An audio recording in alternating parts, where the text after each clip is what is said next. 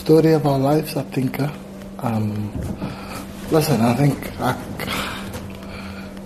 I couldn't have asked for more, a better performance, you know. Normally we've got the best conversion rate in the league when we create opportunities.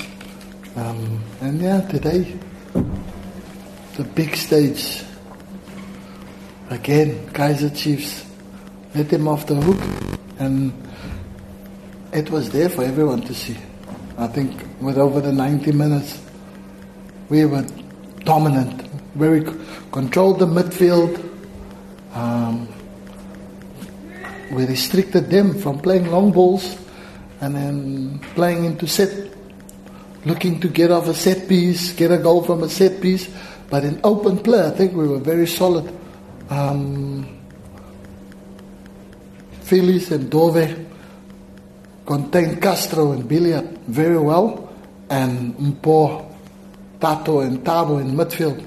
I think, yeah, I didn't even realize George Maluleka was brought on because, you know, we were that dominant throughout the game. And then, yeah, when you go 1-0 up, like we showed the first game, you get a opportunity to go 2-0 up against a bigger team. Just give yourself a bit of breathing space, you know. And we don't take our chances.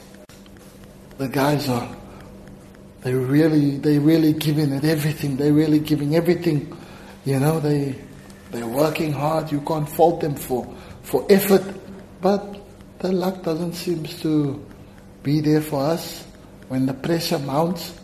I think we can't resist and we get punished, but we don't realize the amount of chances we had to win the game, to be out of sight by a country milestone, I think, because those fans today would have been so disappointed because, yeah, the game was ours to lose, and that's exactly what we went and do, so well done to Chiefs.